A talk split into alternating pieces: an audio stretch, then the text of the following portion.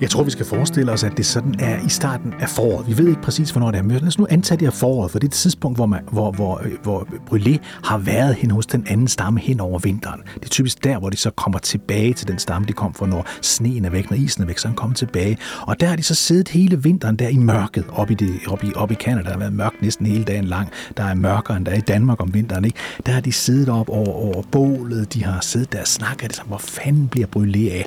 Og hvad er han ude på? Hvad er det, han har lavet deroppe? Hvordan skal vi modtage ham? De er dybt mistænksomme. De tænker, han har været så længe væk, at øh, den her omstillingsparate mand, som vi vil kalde ham i dag, han er måske gået over til fjenden. Så de sidder der og tænker på, hvis han virkelig kommer tilbage, så skal vi være parat. Og så pludselig en dag, så vandrer han jo ind ved en lysning. Pludselig er han der. Pludselig er han der, hvor de sidder. Og halvdelen af dem sidder og tænker, wow, godt han er hjemme igen og den anden halvdel tænker, det er en forræder, vi har fået ind hos os.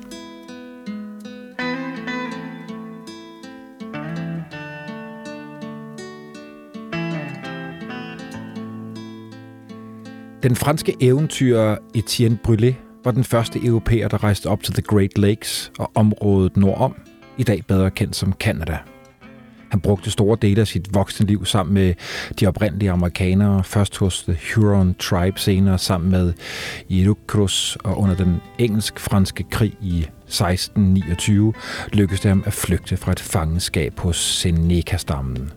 Brûlé mestrede de oprindelige folk og stammernes sprog, han navigerede deres kultur og tilegnede sig deres sædvaner. Men til sidst gik det galt, da bjørnestammen hos Huron-folket mente, at han havde forrådt dem.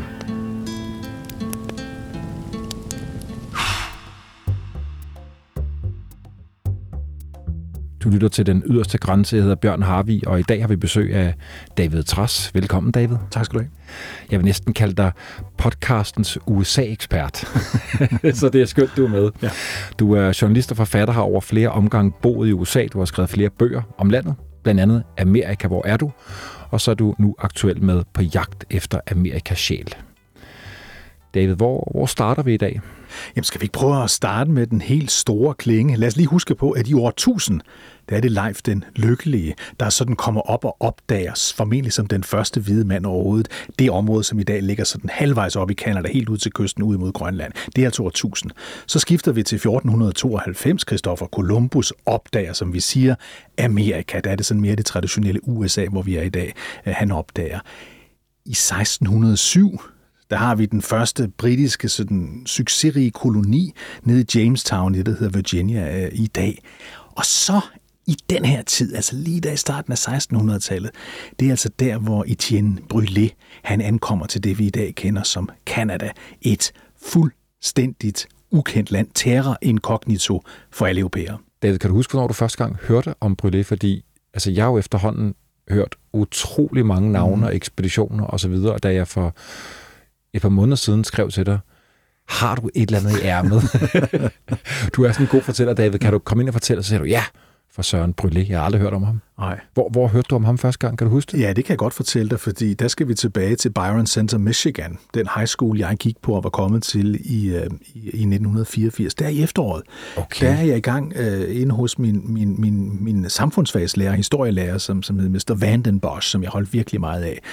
Og han uh, fortæller pludselig en dag om, øh, hvordan Michigan blev opdaget.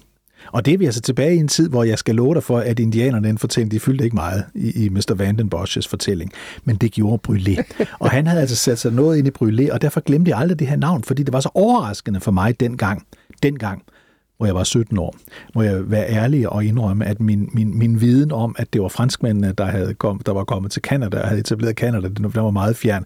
Så jeg troede kun, det var England, og derfor kan jeg så tydeligt huske, at det, at det var et øh, fransk navn, øh, Brûlé, Etienne Brûlé, at det sådan øh, bed sig fast. Og så har jeg sådan af og til søgt det, forsøgt at finde ud af, hvem han er, og er fascineret af ham. Er fascineret af ham, Bjørn, fordi, fordi tænk en gang at komme der i starten af 1600-tallet, ikke bare til Nordamerika, men til det mest ufremkommelige, iskolde, skovbe, øh, skovbesatte, øh, øh, øde, øh, det vi i dag kender som, som Canada, og ture og sejle hen omkring det næste den næste bugt, øh, ture og gå ind i den der skov, øh, uden at ane, øh, hvad der øh, vil møde derinde. Det synes jeg er dybt fascinerende. Og hvordan havner han så der?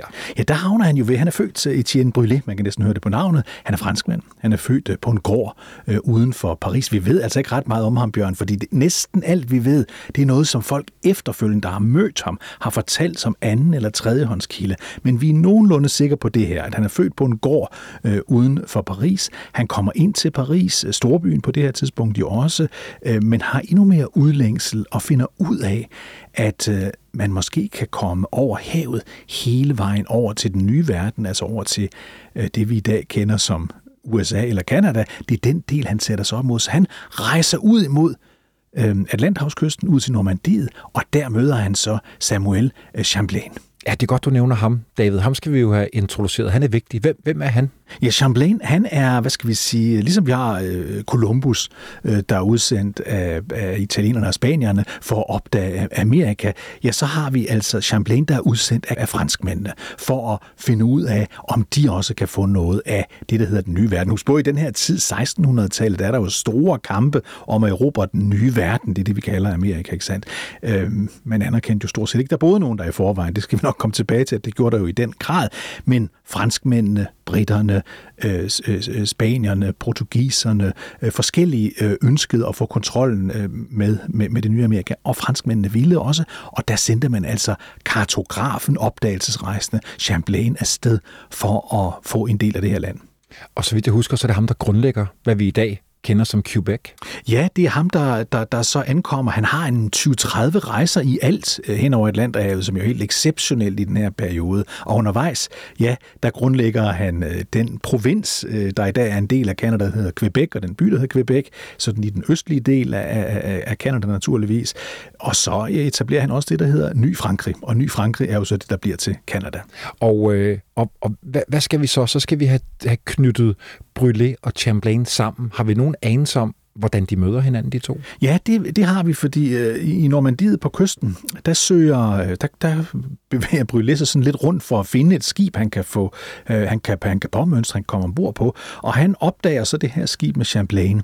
Og der finder han ud af, at hvis han vil arbejde... Nå, okay, så det er simpelthen i Frankrig, de mødes? Det er i Frankrig, de mødes. Alright. Han skal med det her skib over, han kan få, øh, han kan få gratis rejser, med så må sige, ved at arbejde og knokle og slide og slæbe ombord på det her, øh, på det her skib, der sejler hen over Atlanten. Og husk lige på, Bjørn, det er jo, det er jo, det er jo livsfarligt. Altså, ingen aner jo, om man kommer over på den anden side af kysten i live, men det er spændende. Og Brûlé, han er øh, indbegrebet af en opdagelsesrejsende på det her tidspunkt. Han elsker tanken om at komme over til den her nye verden, der er mere spændende end det kedsommelige Frankrig, som han synes, øh, han er vokset op i det småborgerlige øh, Frankrig. Så de sejler altså derover af, øh, og, og sådan en tur varer jo altså flere uger. Vi ved ikke præcis, hvor mange uger den her tog, men, men, men den kunne sagtens have taget en eller to måneder. Champlain, så vidt jeg kan forstå, leder efter mange ala Brûlé, unge, eventyrløsende, fandenivoldske unge mænd. Ja, altså, det gør han jo. Hvor, hvor mange andre bliver sendt afsted? Har altså på den første tur, de kommer derover, hvor, hvor, som, som, som Brûlé er med på, der er de 30-35, øh, som ankommer til Quebec. Øhm, og, øh, og kun øh, 8-9 stykker af dem overlever altså det første år. Så derfor ved Champlain også, at han skal have mange med, for der er mange, der dør. De dør på rejsen derover, fordi de bliver syge, øh, falder over bord, eller, eller, eller bliver, ja, bliver syge af at spise den, den ofte forrådede mad, de, de får med derhen af. Eller også så dør de simpelthen, fordi de ikke kan klare den kulde, der er, da de ankommer til Kanada, eller bliver slået ihjel af, af, af den oprindelige befolkning. Så han ved, at han skal have mange med derover. Der er altså ikke ret mange, der overlever det her, det her første år. Det er den klassiske historie, få af dem overlever. David, så vidt jeg husker, så skriver Brûlé i modsætning til mange af de andre ikke noget som helst ned. Han tager ingen noter dagbøger, i hvert fald ikke noget, vi, vi ved. Så kilden til det her, hvem er det?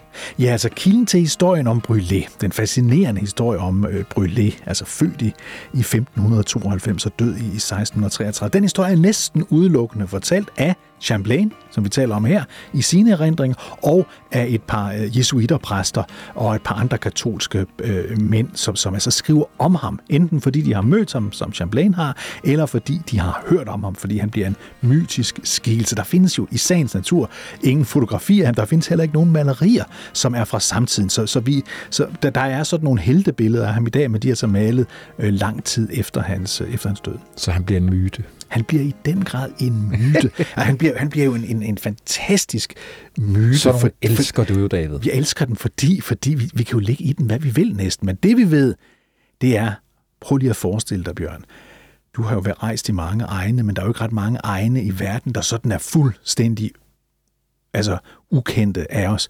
Når du ankommer til Kanada, det der er Kanada i dag på det her tidspunkt, så møder du jo nogle floder, nogle søer, men frem for alt så møder du jo skove. Og du ved, at når du går ind i den der skov, eller du sejler ned af den der flod, øh, så er det livsfarligt. Så, så, så, så det var jo indbegrebet af eventyr, som øh, man, øh, man udlevede på det tidspunkt. Han rejser nordpå. Ved han på det tidspunkt, Brulé, hvad det er for nogle folk, han gerne vil finde derude? Og hvad er det også, der er det to spørgsmål i et, fordi der er også nogle tanker om, hvad det egentlig er, der er på den anden side, men man aner jo ikke, hvor stort er det her land, hvad er der på den anden side, er det landfast ja. med Asien og så videre. Hvad, hvad er der inde i hovedet på ham? Ja, altså i øh, tidligere, når jeg har deltaget her i dit program, Bjørn, så har vi blandt andet talt om Louis og Clark, vi har talt om Hugh Grant, altså dem, der tager helt ud, lidt senere i, i, i historien, helt ud for, for at finde ud af, hvad er der på den amerikanske vestkyst. De her meget tidlige, Øh, øh, altså Brûlé for eksempel og Champlain, øh, øh, de kommer jo, fordi de håber, at de kan finde en, øh, en søvej hele vejen igennem det her nye kontinent, som de ikke ved, hvor stort det er, som de ikke ved, hvor langt, øh, altså om hvad, hvad der er af bjerge og ting, men de håber, at de kan finde en flod, øh, der kan bringe dem hele vejen på tværs, så de kan finde en ny vej til Kina. Det er i virkeligheden det, øh, der er det første mål, da de, da de ankommer, og så ser de jo det, der hedder St. Lawrence-floden, som jo ikke er en sådan en kendt flod, som folk går og tænker, når det er den der. Men den er helt central i opdagelsen af Kanada og af USA, fordi den sådan bevæger sig ind fra et land, der er havet, og rammer så, efter den har bevæget sig et godt stykke igennem Kanada, så rammer den det, vi i dag kender som de store amerikanske søer, altså The Great Lakes, dem der ligger i og omkring Michigan og Canada. Ved vi, hvordan han rejser op gennem landet og får lige om lidt at finde de her Huron-folk? Ja, altså det er jo øh, en kombination af det sædvanlige. Det er til fods, det er med hest, men det er i udstrakt grad øh, med kano. Altså hvor man simpelthen bevæger sig øh, med kano. Og kanoen har han jo ikke set før heller ikke, Bjørn. Det er nyt for ham, da han opdager en kano og ser, hvor smart den bevæger sig i vandet. Øh, så det er en fascinerende historie, som han fortæller til Champlain for eksempel, ifølge de her overleveringer, vi har, at der er det her aflange, lange, sådan skibsformede, der bevæger sig øh, hurtigt og, og, og, og nemt igennem vandet stedet for den ufremkommelige skov. Præcis, ud fra en ufremkommelig skov. Lad, lad os lige sætte scenen her, Bjørn. Altså stort set fra du rammer USA's østkyst, altså der i starten af 1600-tallet, altså, og så du bevæger dig henad, så er næsten alt sammen ufremkommelig skov. Og der er mørkt, og der er ikke mange åbninger i de her skove, så det hele er næsten dækket af skov. Han møder de her Huron-folk. Hvor, hvor bor de? Da han kommer derover, øh, så, så bliver altså, så Champlain, som du antydede før, han vidste godt, at han havde brug for nogle unge mænd, der sådan kunne hjælpe ham med, øh, med handel og med at komme frem, måske købe areal og købe områder af de her mennesker. Øh, men han kan jo ikke tale med dem. De taler jo ikke bare et indiansk sprog i sagens natur, men alle mulige forskellige øh, lokale sprog. Og, og, og Brûlé, han siger så, jeg kunne godt tænke mig, jeg kunne godt tænke mig at komme ind og bo sammen med nogle af dem her, for at lære dem at kende. Og okay, han altså, så det ved han allerede der. Det, finder han hurtigt ud af, da han kommer derover. Han er 16 år gammel. Han kommer over, og han tænker, Altså han har sagt, det, øh, da jeg er 16 år, Bjørn, der tager jeg til Michigan for at være udvekslingsstudent, fordi jeg gerne vil lære at tale engelsk. Det er jo sådan nogle, en hel del år senere. Men i virkeligheden, så kan du sige, at, at her kommer Brylé og tænker, at han vil lære en ny kultur at kende. Han forstår hele, hvordan gør man det? Ja, det gør man ved at bo sammen med dem. Så han beder Champlain om tilladelse til i første omgang at bo sammen med dem i et år, med henblik på at lære sproget, skikkene, kulturen, jagtmetoderne, alle de her måder, øh, de levede på. Og det siger Champlain, det er en rigtig god idé, fordi så kan han jo regne ud, at han får en, der måske lærer sproget. Hvad er det for nogle folk? Jamen det er jo øh, det her, det er, det her det er det tidspunkt øh, i øh, Nordamerikas historie, hvor øhm, de indianske stammer ofte var ret små, så der var masser, myriader af stammer, øhm, så, som, som, som levede tæt på hinanden, øh, ofte var i krig med hinanden, ofte var i konflikt med hinanden, men også øh, ofte var i alliancer med hinanden. De talte sprog sådan i det her område, som lå i sådan samme sprogstamme, men det var ikke de, de samme sprog, når du bevægede dig nogle få kilometer øh, hen, ad, hen ad vejen. Men, men, men, men Huron-stammen her øh, er, en, øh, er en, en stamme, der, der ligger omkring det område, som vi i dag nogenlunde kender som Toronto. Så det, det er der i Canada, at de hører til. Øh, og man kan jo så også høre på navnet Huron, at de ligger tæt på den store sø, Huronsøen. Handlede de med, med, med franskmændene? Havde de en anden form for kontakt? Ja, det får de. Og, og i hele det her område heroppe, altså omkring Michigan og Canada over i den her side, der bliver det jo med tiden øh, bæverskin, der bliver den store, store handel, øh, handelsvare. Og de er interesserede i at handle, fordi de er vant til at handle med hinanden. Og nu kommer der altså de her nye mennesker, de hvide mennesker fra Europa, og det her, lad os også lige huske, det er nu også op i den store historiske øh, helikopter her, det er før man vil sige, den klassiske kolonitid. Altså det var ikke sådan, at med franskmændene, at de skulle kolonialisere dem, der boede der i forvejen. Øh, fordi man havde ikke tanken om, at man skulle have det hele. Det kom med tiden, som, som vi alt for godt ved. Men, men på det her tidspunkt er de vant til at handle de er vant til at handle øh, bæverskin, men de er også vant til at handle andre ting. Øh, indianerne var meget øh, stærke handelsfolk på det tidspunkt. Så det er dem, han møder deroppe. Han kommer ud til dem. Han, han er der, som jeg siger, i, i cirka et år, så har de aftalt, at nu skal Champlain komme tilbage. Nej, jeg vil bare så gerne se den scene for mig, David. Det, det er jo ikke sikkert, at du kan svare på den. Nej. Hvordan tager de her folk imod en 16-årig fransk dreng, ung ja. mand, der siger, kan jeg bo hos jer et år? Ja, alt hvad vi øh, ved, alt hvad vi ved, så var de glade for det. Altså synes de, det var spændende. Øh, også fordi, også det var normalt. Altså at man tog nogen fra en anden stamme. Det kunne være en, der blev gift, men det kunne også være en, der blev udstødt, en, der var blevet væk. Eller sådan. Så det var helt normalt, at man tog nogen fra en, øh, en, en anden stamme ind til sig. Nu tager man så en hvid, øh, hvis øh, e-, evne til at tale sproget selvfølgelig til at starte med er 0. Men 16-17-årige øh, kan altså lære sådan et, øh, et, et nyt sprog hurtigt, og efter det år, der skal vi jo se for os, at Champlain kommer i sit fine uniform fra Frankrig, for den har han på hele tiden. Han ligner sådan en, der, der er gået ud af en, af en, af en, en, en, en fransk øh, opera. Ikke sandt? Der ankommer han så. Overskægget Overs, er snoret. Overskægget og snoret havde han faktisk helt præcis. Vi har jo billeder af ham. og så kommer han der, og så ser han, så ser han øhm, øh, Brûlé stå der i mokasiner og i sådan et lændeklæde, ingen øh, undertøj, med så må sige, halvnøgen, halvvild, øh, taler sproget. Det kan han jo se med det samme. Han taler sproget flydende, han forstår det hele, han ved, hvordan de er. Han kan også begynde sådan at lave det, fordi det var også Champlains opgave som kartograf, altså ud af opdagelsesrejsen udsendt af den franske stat, så var det jo også, at han sådan skulle tegne kort og sådan noget. Det kunne Brûlé også hjælpe ham med, fordi han havde været derude, han havde hørt overleveringer. Så, så, så Champlain øh, er både glad og bekymret, da han møder ham. Glad, fordi det lykkedes ham at få den første, og det er jo centralt, den første tolk Altså det er en af Brûlés store roller i verdenshistorien, hvis jeg skal sige det på den måde. Det er, at han er måske den første, men i hvert fald en af de allerførste tolke. Og en tolk, der i starten betød jo alt, fordi der var jo selvfølgelig ingen af europæerne, der kunne tale nogen som helst af de her øhm, øh, indianske oprindelige sprog, som de mødte. Nogen lærte det så hen ad vejen, og det var utrolig værdifuldt, fordi så kunne man jo tale med de her folk, øh, man, man mødte. Så det er han begejstret for, øh, Champlain, han har fået sig sin første tolk. Øh, hvad han er bekymret over, det er, denne her unge mand, øh, Brylino nævnte jeg til at starte med, at han var vokset op på en gård øh, uden for Paris. Hvad vi sådan ved om ham, og hvad Champlain tænkte om ham, det var, at han var ikke en rigtig kristen. Han var ikke rigtigt vokset op under ordentligt ordnede forhold. Det var ude på landet, det var nogle fattige røve, rent udsagt, øh, der så ud til, han kom, for de havde ikke opdraget ham i den rigtige kristne tro. Så var han for påvirkelig over for indianske skikke altså vilde skikke, som man kaldte det på det tidspunkt, at det var man nervøs for. Det var vist sig øvrigt at være, at det var der også grund til. Han er bange for, at han simpelthen bliver tabt. Han er bange for, at han bliver til en indianer, øh, og det vil sige en vild. Øh, fordi på det her tidspunkt, der er det jo gået op for, for Champlain og alle andre, at øh, så fredelige er de heller ikke, de her indianere, de har mødt til at starte med. De er vilde, og de er jo vilde øh, hedninge, fordi de ikke er kristne i sagens natur. Sådan ser Vesten på den på det tidspunkt. Brylle bliver boende derude? Så beder øh, Brûlé om lov til at blive boende længere tid. Og så sker der faktisk det, at, øh, at der går fire år. Altså først er han der et år, så er han der i fire år. Nogle siger otte år, det er lidt uklart, men altså fire til otte år. Der han, går fire år der går, før Champlain ser ham igen? Før han ser ham igen, ja. Og i den her periode, i de fire år, han så er sammen med dem nu, det er jo så fem år i alt, der bliver han jo mere og mere til en indianer, om jeg så må sige. Han bliver mere og mere til en, øh, en, en del af, af den her øh, Alon Quinn-stamme, som den, som, som den hedder. Han bliver en totalt integreret del af det. De kan lide ham, de opfatter ham som, som en af deres.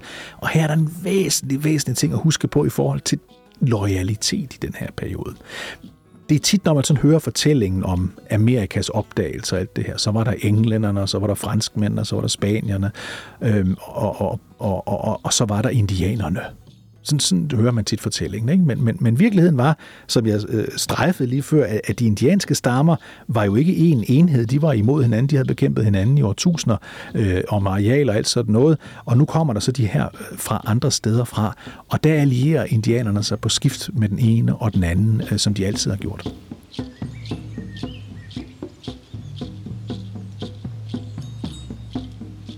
David, du sagde her, der går fire år før Champlain ser Brûlé igen. Hvad, hvad sker der de fire år med Brûlé? Ved vi, ved vi noget om den tid? Altså, Brûlé var åbenbart ikke en mand, der følte trang til at fortælle sin historie til resten af verden, fordi han skrev ingenting, han noterede ingenting, der var ingen dagbøger, der ingenting. Øh, vi ved noget om, at han lavede de fire år, fordi han har fortalt det nogle gange. Historier til andre mennesker. Men han var til synligheden ikke et pralende menneske. Men, men noget af det, vi ved, han, han, han fortæller om på det her tidspunkt, det er, at, øh, at han finder ud af, øh, øh, altså indianerne blev af franskmændene opfattet som vilde. Men han finder ud af, at indianerne også opfattede vesterlændingene som vilde. Og et konkret område, de sådan er uenige om opfattelsen af, det er tortur. Så den her Algonquin-stamme, som han er en del af, de, øh, de, øh, de torturerer jo også.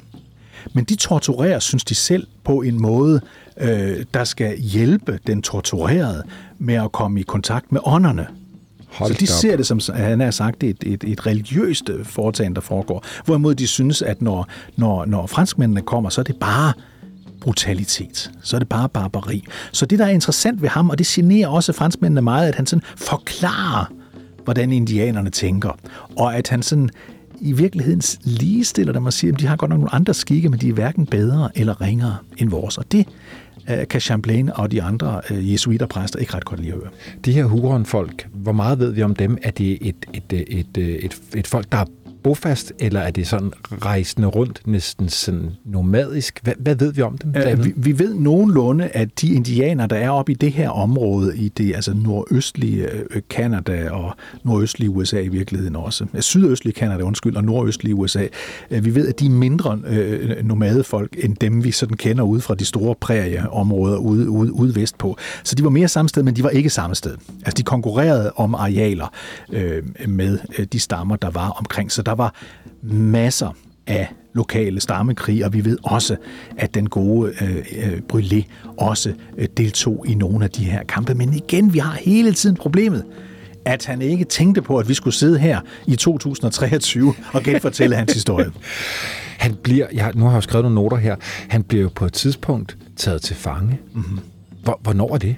Ja, det er jo, øh, det er jo på et tidspunkt øh, i 20'erne, hvor altså husk på, han, han, han kommer til, øh, han kommer til øh, Canada i, i, i 1600, øh, slutningen af 1610'erne, og, og så er han rundt her, og så på et tidspunkt bliver han taget til fange, fordi han kommer i konflikt med en anden Iroquois-stamme. Øhm, og de tager ham til fange. Han bliver altså øh, til, til fangetaget, som jo var helt normalt. Og her bliver han så også selv udsat for tortur. Han er meget tæt den historie har han fortalt til mange. Han er meget tæt på at blive slået ihjel under det her frygtelige tor- øh, torturarrangement, han er i gang med. Vi har ikke mange detaljer om, hvad det var for en slags tortur, han var udsat for. Vi ved, at, øh, altså, at skalpering var en del af det, som man gjorde i den her område, men vi ved ikke, om han var udsat for det. Men vi ved, at han var død nær, mens han blev tortureret. Og at han så på et tidspunkt sådan bliver ramt af et, et, et held, om jeg så må sige, som han kan bruge til at fortælle en røverhistorie til den her indianske stamme, han er taget til fange af. Der kommer nemlig et bulrende tordenvejr. Og det er det bulrende tordenvejr, lyn og, lyn og tordenvejr, der kommer imod ham, det siger han, at det er noget, der er, der er som, som øvre magter har påkaldt den her stamme, fordi de har taget ham til fange. Og så slipper han fri. Så slipper han fri, og så flygter han fra den.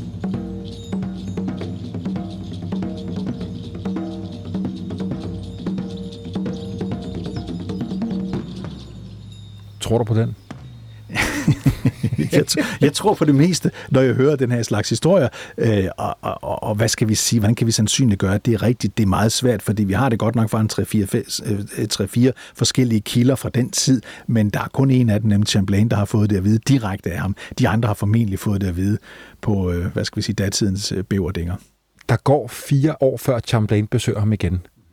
Da han besøgte ham efter det første år, den her unge mand, der så er blevet 17 eller 18, og kommer der i et lændeklæde, ja. næsten barefodet, hvor, ved hvordan han ser ud efter de fire år, når de to igen ser hinanden? Jamen, der ser han endnu mere ud som en indianer. Chamberlain beskriver, at jeg ser denne unge mand, som jeg forlod for, for, for fire år siden, og han ligner nu med sit øh, lange hår, med sin, øh, med sin påklædning, med sin måde at gå på, siger han også, endnu mere øh, en af de her øh, vilde indianer. Men Champlain er jo dybt fascineret af ham, for de historier, han kan fortælle efter de fire år, er jo, er jo fascinerende, fordi han har jo opdaget noget, som ingen europæer vidste eksisterede, nemlig de meget store søer.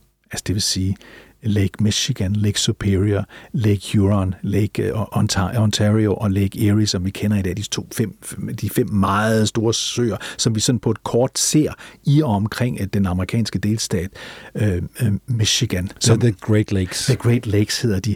Øh, og de er jo så store, skal vi lige huske på, de her søer. Ja, det, det er der, jeg har boet meget af mit liv i Michigan. De er jo så store, at det ligner havet. Så, så, så derfor er man jo også forvirret. Øh, hvad er det? Er der noget på den anden side af det her, af det her store hav? Især Lake Huron, som, som ligger der på grænsen mellem, mellem det nordlige Michigan og det, og det, sådan, det, det, det, det, det Canada over på den anden side, er en meget stor sø. Så det er som at være på et, på et hav. Så alt det kan han fortælle, og man kan også lave nogle tegninger øh, af, af nogle kort, nogle tidlige kort, sådan så Champlain kan forstå, hvordan der ser ud derude. Men hvad fanden og der er på den anden side af det der store hav. Det ved man ikke på det tidspunkt. Du siger, at han kommer til at fungere som, som tolk, mm-hmm. og jeg synes også, jeg har læst, at han faktisk kommer til at, at, at rejse med Champlain. Ja. Ved vi noget om, de tager ud på, på ekspeditioner sammen? Ja, øh, det gør de, og, øh, og, og, og, og Brylés rolle er mere andet end at være tolk, men det er hans primære rolle, det er, at han kan være tolk, og det er en, det er en ufattelig vigtig opgave på det tidspunkt. Det må man ikke underkende. Det er nærmest som at være diplomat. Det er nærmest ligesom at være ambassadøren udsendt af, af den franske øh, øh, øh Champlain, der repræsenterer Frankrig her i, i, i, den, i det nye Frankrig, som det hedder på det tidspunkt. Der er Brulé nærmest en slags ambassadør. Det er det, man er, når man er tolk. Men udover det, så er han også stifinder. Så er han spejder så er han den, der kan øh, organisere og få hjælp fra nogle af de her indianske stammer til nye opdagelser, til nye områder, der skal findes. Han er ham, der, foregår, der, der foretager øh, forhandlingerne, når der skal købes nyt areal, når der skal byttes varer, når der skal handles. Øh, så han er en, en utrolig vigtig figur øh, for Champlain, og han er en utrolig vigtig figur, når vi i dag ser tilbage på etableringen af Kanada – altså ny Frankrig, som det hed til at starte med. Altså, det, der, der er Brûlé en, en helt central figur, fordi han jo får fortalt, at der ligger mere land derhen af. Det er et meget større og meget mere interessant øh, land, end Champlain troede til at starte med. Og så skal vi jo også lige huske på, han er også den første hvide mand, der ser Pennsylvania, altså den store delstat i dag. Der var nogen, der havde været i New York delstat naturligvis, men Pennsylvania og øh, Michigan. I've been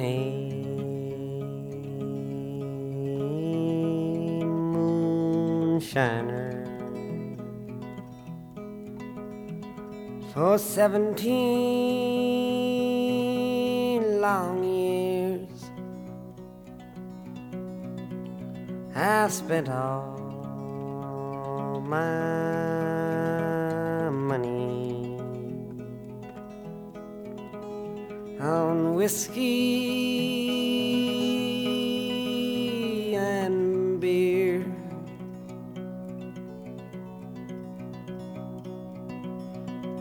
go to some hollow and set up my still. And if whiskey don't kill me, and I don't know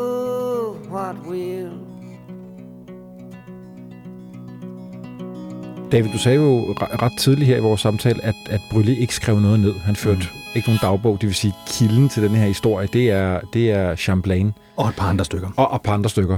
Og også nogle af de her øh, jesuitpræster. Øh, hvad ved vi om, hvad ved vi om, hvad, hvad Champlain nu på det her tidspunkt syntes om Brûlé? ja, først øh, holder han jo af ham. Han tager ham med på den her rejse hen over Atlanten. Han er en af hans første øh, medarbejdere, tætte medarbejdere. Han bliver sendt ud for at lære sproget. Og han var begejstret, og så var han også lidt bekymret. Og lidt bekymret. Og den her bekymring, Bjørn, den tager hele tiden til, fordi øh, han også synes, at han har taget nogle af de vilde indianers værste attributter til sig. Øh, karaktertræk til sig. Han synes, han er blevet ondskabsfuld. Han synes, Champlain synes, at Brûlé er ondskabsfuld. Altså, at han har en, øh, en, en, en brutalitet over sig et barbari over sig. Og det er jo meget interessant, fordi øh, Champlain, ligesom alle de andre øh, vestlige eller europæiske øh, ledere, der kom over på det her tidspunkt, de så ikke deres egen barbari, men de var meget opmærksomme på den anden. Og, og, og, og, og Champlain er meget bekymret for, om Brûlé han er ved at komme ud af kontrol med sin øh, brutalitet og sin ondskabsfuldhed. Og on top of that, hans øh, utrættelige øh, libido, altså hans øh, utrættelige ønske om at være sammen med kvinder. Og det er jo fordi, vi skal forstå, at Champlain og jesuiterpræsterne, de var meget troende mennesker, og de havde det meget svært ved denne øh, primitive måde, hvor øh, de synes at, at Brûlé han hoppede på enhver øh, kvinde, han så. så. Så det bekymrede dem. De synes han var primitiv. De, de havde svært ved ham, og derfor på et tidspunkt bliver han så presset ud. Altså, de kan ikke bruge ham længere. Hjem til Frankrig øh, ryger han jo så. Øh, okay. og er i, øh, og er i, i Frankrig i, i kort tid, hvor han bliver gift med en kvinde, som vi ikke øh, ved ret meget Jamen, om. altså David, hvordan skal en ung mand, der nu har været væk så mange år, falde til i Frankrig? Jamen det kunne han jo heller ikke. Altså, okay. han, han kommer tilbage, øh, han kommer tilbage, han kommer tilbage til Paris. Altså Paris er jo en sofistikeret by, øh, også på det her tidspunkt. Øh, øh, altså i starten af 1600-tallet en sofistikeret by i forhold til alt andet kloden kendte til på det her tidspunkt. Sammen med nogle enkelte andre byer i Europa meget, meget sofistikeret. Der faldt han overhovedet ikke til, og han går og leder efter, hvordan han kan komme øh, ud igen, og hvordan han kan komme tilbage. Han bliver engageret øh, i, i, i datidens krige, han kommer i konflikt med den britiske flåde, han har, han har alverdens øh, problemer. Han bliver, så vidt jeg forstår, 1628 bliver han jo øh, tilbageholdt af den britiske flåde? Ja, han bliver tilbageholdt af den britiske flåde. Det lykkes ham at slippe fri af det. Det er et af de, altså, vi kunne jo tale, øh, Bjørn, i, i timevis alene om de krige, der er mellem, mellem, mellem franskmændene og britterne på det her tidspunkt. Det er en af dem, som han så kort var er involveret i. Han bliver tilbageholdt. Det lykkes ham igen på grund af hans fortrindelige talegaver og slippe ud af det, komme tilbage til Frankrig, og så kommer han en gang mere tilbage til ny Frankrig, altså det vi der kender som, som Canada.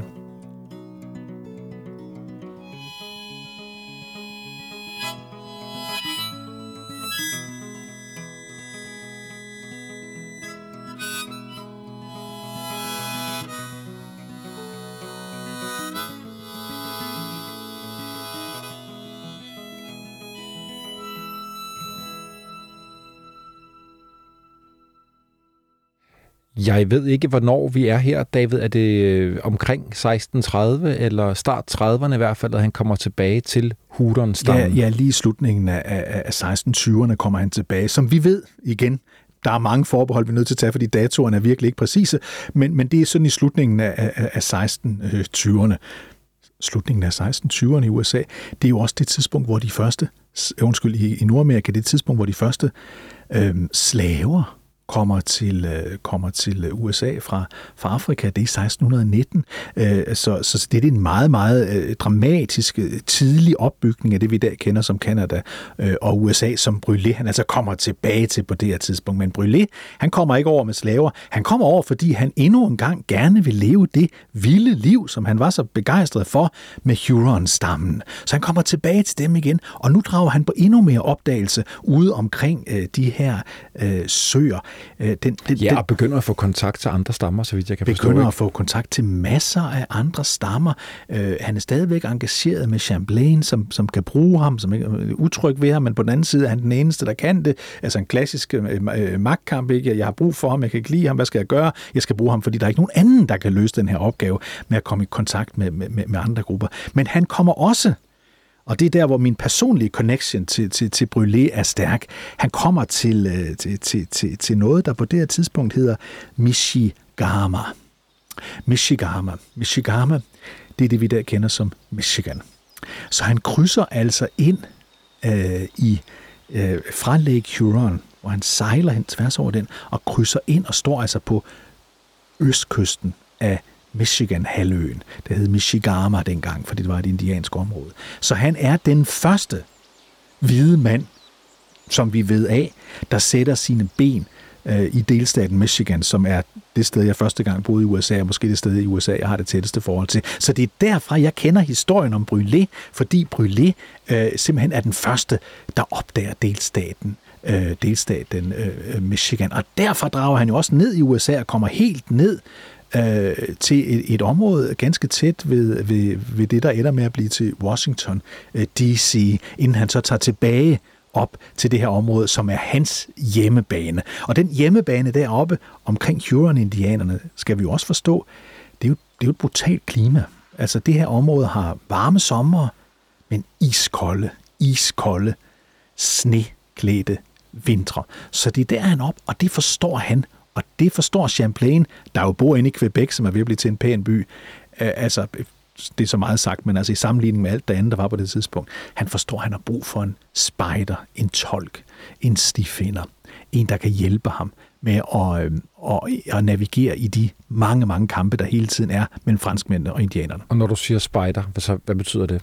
Spider, det betyder, at, at han bliver sendt i forvejen til at, at, at spejde. Hvor er, hvor er fjenden hen? Hvor, er, hvor, hvor skal vi ikke øh, komme i nærheden af? Altså ride i forvejen, eller gå i forvejen, når en, øh, en, en, en gruppe øh, af, af franskmænd i det her tilfælde skal ud og navigere i ukendt land, for det meste var stadigvæk ukendt land. Og han skal navigere i også, David, så jeg forstår mm. historien, navigere i at kunne tale med forskellige stammer. Er det det, der kommer til også at blive opfattet som øh, svigtet for nogle af dem til sidst? Altså, at nogen føler sig forrådt? To svigt, øh, Bjørn, altså, som, som, som, som fylder meget. Øh, det ene, det er mod moderlandet Frankrig, og det andet, det er, er mod øh, den indianerstamme Huron, som han var en, en, en central del Jamen, af. Det må du gerne sætte nogle flere år på. Så, så lad os lige tage øh, den, den, den første konflikt, som altså er klassisk også for den her tid, som jeg har nævnt et par gange. De forskellige indianerstammer var ikke lojale mod hinanden.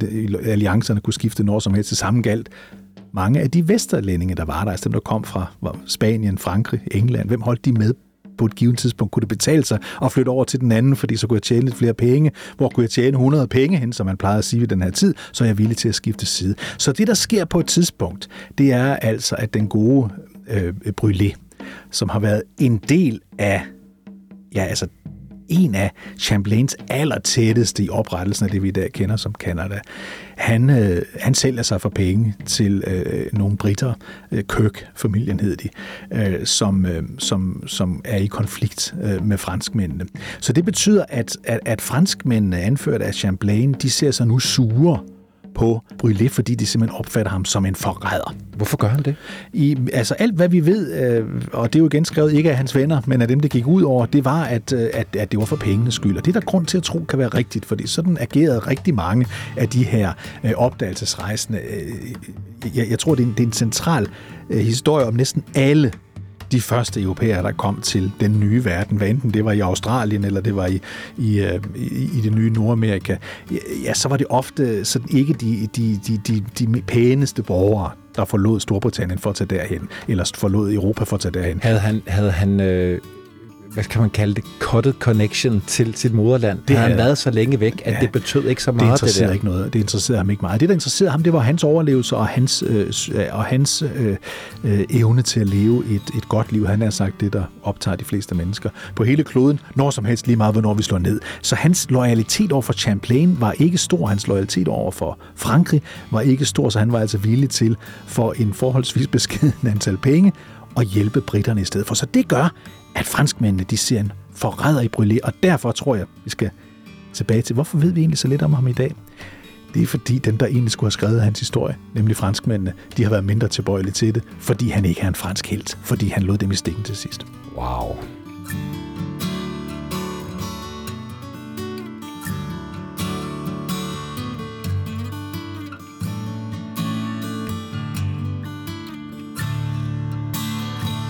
Nummer to svigt, David, hvad var det? Ja, det er jo så, at han øh, på et tidspunkt, han er jo, det er jo Huron-stammen, han er sammen med hele tiden, altså, øh, og en, og en del af den Huron-stamme, som jeg har sagt et par gange, den hedder Algonquin-stammen, men det er sådan en del af Huron-stammen her. Der er også en, der hedder bjørnestammen, som er igen er en del af Huron-stammen her. Øh, det er jo et fantastisk, øh, fantastisk navn, bjørnestammen. Ikke? Bjørne, fordi der er bjørne overalt. Altså, det er der også den dag i dag i hele Nordamerika. Alle delstater i USA, alle provinser i Kanada, er der bjørne i, og der, dengang var der virkelig mange bjørne. Så bjørnestammen kan vi jo godt regne ud, hvorfor den hedder det. Øh, det er fordi, den, den navigerede i, i bjørneland. Han er så på et tidspunkt også mens han sådan violer rundt i det her område, så er han over ved øh, en, en konkurrerende stamme, nemlig Iroquois-stammen. Øh, og de, øh, der tjener han også nogle penge over. Det kan være, det er den samme manøvre, som den, jeg sagde før med franskmændene og, og de britiske Kirk-brødre her øh, på Kirk-familien, der gør, at han, da han kommer tilbage til Huron-stammen, der har Huron-stammen en klar mistanke om, at han har forrådt dem, altså at han er ved at vælge side til den anden side. Han var jo en af få, Bjørn, der vidste alt som nogen vidste på det tidspunkt, om arealerne, om områderne, om de forskellige stammers svagheder og styrker, fordi han havde været hos dem alle sammen, og fordi han efterhånden talte mange af de her forskellige sprog, eller skal vi kalde dem dialekter. Han forstod meget, så de var bekymrede. De, var, de, Huron-stammen blev øh, utryg, øh, utryg ved ham.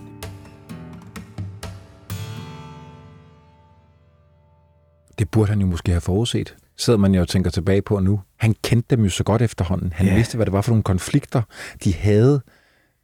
Hvorfor havde han ikke forudset, at selvfølgelig var de blevet altså bjørnestammen vred ja. over, at han lige pludselig er over hos Iroquois. Ja. Du, du, du nævner, at han, han tjener penge. Hvad er det, han tjener penge ja, på? det er jo ved handel. Det er jo, ved, det er jo, det er jo blandt andet ved at være stifinder. Øh, I, i stigende grad øh, professionelt for øh, en, en, en, en, en, en fransk uh, bæverhandler, for eksempel, der, der, der skal bruge bæverskin, bæverhaler til, at, til at, at, at sælge til resten af USA, men også hjemme i Europa. Bæver, altså den der hat med, med bæverhalen på, er jo, er jo, er jo meget populær øh, i øh, det nye øh, land hos, hos, hos de hvide, der er kommet over. Det er jo David Crockett, der går med den her biohandel lidt senere, lidt langt senere, men alligevel, det, det er populært. Så han er, så han er sådan en, der hjælper de her sælgere, de her handelsfolk med at købe og sælge. Så det tjener han penge på. Og i den skal vi bare vide, på det her tidspunkt i, i, i Kanadas og Nordamerikas historie, jamen der er man altså til salg for penge, og som jeg sagde før, det er ikke de bedste børn, der er kommet over. Det er folk, der, der havde et dårligt liv derhjemme, og nu, nu, nu tager de chancen, nu griber de chancen, øh, og, og derfor er de villige til mange ting. Og måske også Bjørn, også væsentligt huske på, altså, folk blev jo ikke så gamle dengang. Altså, man blev jo ikke 80 og 90 øh, dengang, men de fleste blev 30 eller 25 eller 35 eller noget i den her stil. Øh, så livet var kort, øh, øh, og i den tid, man levede i dag, der var man nødt til at leve det mere, mere brutalt, end, øh, end du og jeg er nødt til i dag. Og det gjorde han om nogen, fordi ja. det ender jo meget brutalt. Ja, det uden at vi nødvendigvis helt præcis ved, hvad der skete, for der er flere forskellige øh, historier forbundet med det. Ja. David, hvad, øh, hvad gør bjørnestammen ved ham?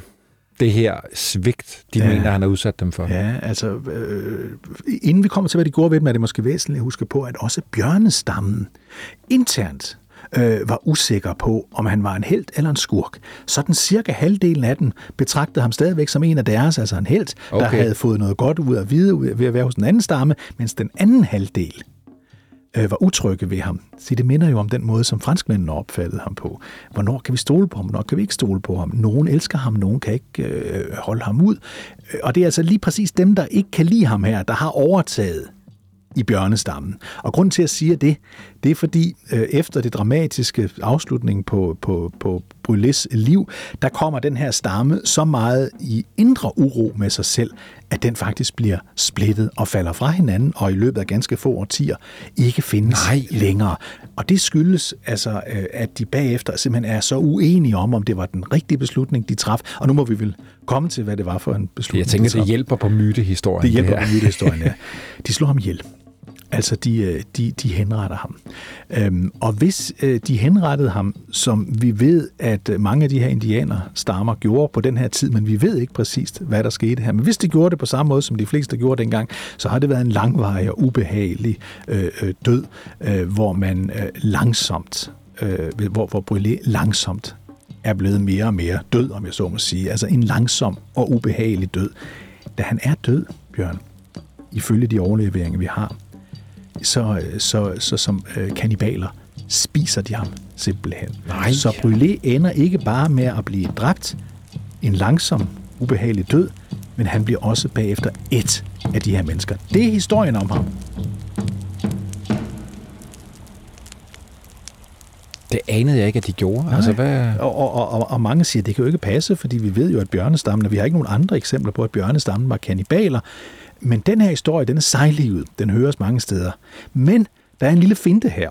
Det er, at, øh, at, at når, når, når bjørnestammen på deres dialekt fortæller den her historie videre til andre, så bruger de ordet, når de fortæller den videre til de andre, at han blev spist.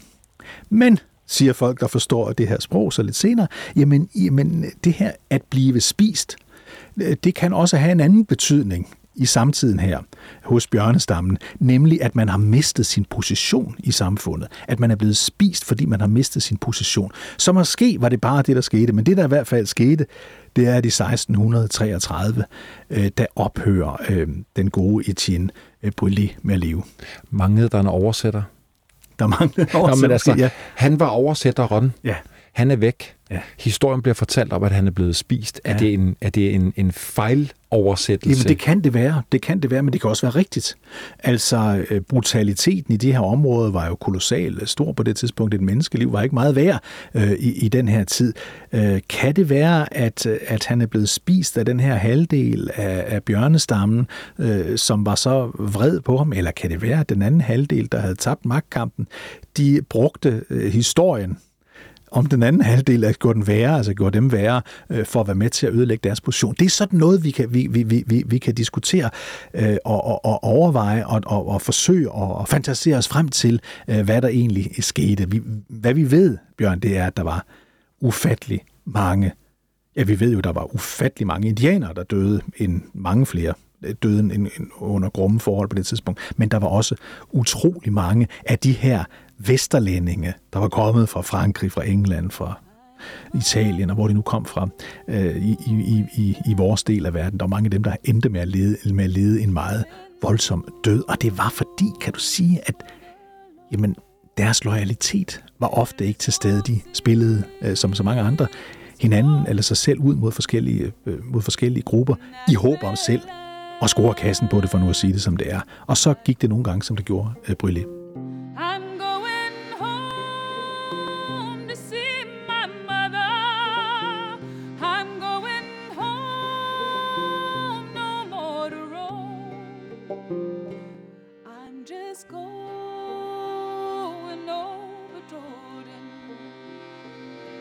Brûlé.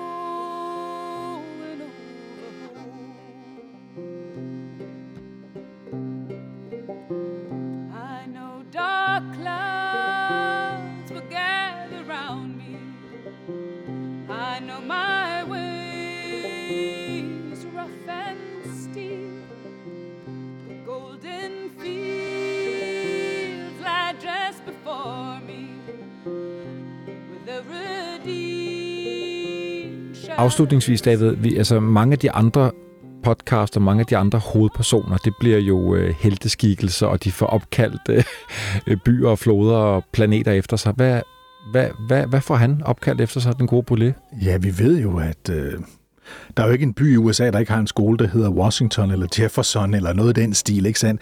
Hvis vi kigger hen over det enorme Canada, hvis vi bare er i Quebec, Montreal, øh, Toronto, det her område, han, han var i, eller vi ser på Michigan, som han var i, eller vi ser på Pennsylvania, han var i, så vil vi jo normalt sige, der må være en lille by et eller andet sted, der hedder Brûlé. Der må være en bro, der hedder Brûlé-broen. Der må være en skole, der hedder Brûlé-skolen. Der må være et museum. Der må være en statue. Der må være et eller andet. Men så vidt jeg er orienteret, Øh, Bjørn, så er der ingenting. Ingenting. Øh, og det er meget øh, øh, usædvanligt, hvis du, hvis du sådan ser øh, på, på Michigan, som, som altså var, hvor han var den første øh, hvide mand, der så Michigan. Det, det kan man godt sådan finde frem til i Michigans ar- arkiver, med så må sige. Den er, han bliver lige nævnt i historien. Men Michigan er jo er fuld af byer, som, som øh, illustrerer, at det var en indiansk øh, område, altså Michigan i sig selv, øh, Saginaw, Kalamazoo, de har alle de her navne, som er, som er, som er, som er indianske, men, men, men der er ingenting. Altså, der er ikke noget, der hedder Brûlé City, der er ikke noget, der hedder Brûlé Bridge, der er ikke noget, der hedder et eller andet med, med, med, med Brûlé. Et enkelt sted, øh, helt for enden af Lake Superior, helt over, øh, hvor vi når øh, Minnesota, der ligger der en lille by, der hedder Duluth. Og der er der en, sådan en, en, en, en, en, en enkelt sådan øh, plade, sådan plakette hedder det vist, der sådan er sat op, hvor man lige kan se, at det var måske her, at, øh, at han stod og så Lake Superior øh, fra den her kyst, altså fandt ud af, at Lake Superior stoppede der, og at den altså ikke gik hele vejen til, øh, øh til Kina. Så, så du kan sige, han fylder ikke meget, og hvorfor fylder han så ikke meget? Det er fordi amerikanere og kanadier, de elsker helte. Dem, der var helte, og dem, der var helte hele tiden, de er ikke glade for dem, der nogle gange forlod den rigtige side og gik over på den forkerte side. Det er de ikke. Hold nu kæft, en historie. Hvad med Champlain? Ved vi noget om ham? Øh, Champlain, øh, han, øh, han ender med at komme... Øh, altså, han er en helt. Han er en fransk helt. Altså, han er en fransk helt, fordi det er ham, det er ham der... Havde han behov for at skrive dårligt om Brûlé, så han selv fik helterollen? Øh, ikke nødvendigvis, fordi mange af dem, der... Altså, nu har vi jo en podcast her, og så skal vi, eller jeg deltager i din podcast her, Bjørn. I gamle dage ved du jo godt, når sådan en opdagelsesrejsende kom hjem, fra den nye verden, ikke? så blev han, og det var altid en han, jo modtaget, altså øh, øh, nogle gange jo med simpelthen jubeltog igennem, eller hvad, masser, der stod og klappede, øh, når han ankom til øh, det lokale øh, geografiske selskab for at fortælle om, hvad han havde oplevet i den anden verden. Og i denne når, når sådan en person kom hjem, Champlain og Darwin og hvem det nu ellers var, vi havde i resten af, øh, resten af Europa på det tidspunkt, øh, Knud Rasmussen her hjemme i Danmark, altså så, så hørte folk jo efter, de hørte det hele, og en del af den gode historie, det var jo dramaet, det var jo svigtet, det var loyaliteten, det var ham, han troede var hans ven, der alligevel ikke var hans ven. Så alle de her historier er en del af myten, men den største i Frankrig, det er selvfølgelig Champlain, fordi han var helten. Øh, Brûlé han bliver sådan skrevet lidt ud af historien, fordi, øh, fordi han jo faktisk øh, var illoyal øh, på et tidspunkt, da det galt. Og måske lidt mere, hvad kan vi kalde det, eventyrlig, skæv. Er det derfor, du godt kan lide ham? Er det derfor, du er så fascineret af den? Jamen, af jeg, den her historie? Jeg, jeg, jeg er jo fascineret... Øhm, jeg er både fascineret, skal jeg lige huske at sige, for det, det, det, hvis ikke det fremgår tydeligt. Jeg, jeg er dybt fascineret af, af, af det liv, der var i USA før 1492, altså da der kun boede de oprindelige øh, folk i USA. Det er meget fascinerende at, at, at, at læse deres historie, høre deres historie, fortælle deres historie. Men det er også meget fascinerende at høre om de første Øh, fra vores del af verden, der tog derover og var opdagelsesrejsende. Øhm, og, øh, og det var jo næsten alle sammen, Bjørn. Det var jo skæve eksistenser. Det var, det var halvforbrydere. Og så var der nogle enkelte, der sådan var, var, var, var, var, var finere, såsom Champlain øh, eller, eller Columbus, som var udsendt af, af de af magthaverne i det land, øh, de var i. Men deres personaler, med så må sige, de havde med, øh, var jo ofte straffefanger, øh, halvkriminelle, øh, bonderøve, eller hvad ved jeg, som de tog med, eller som de samlede op øh, på, øh, i, i havnene, for at have nogen, øh, der også synes det var spændende at gå ud på sådan et eventyr. Tusind tak for, at du var med igen, David. Tak skal du have.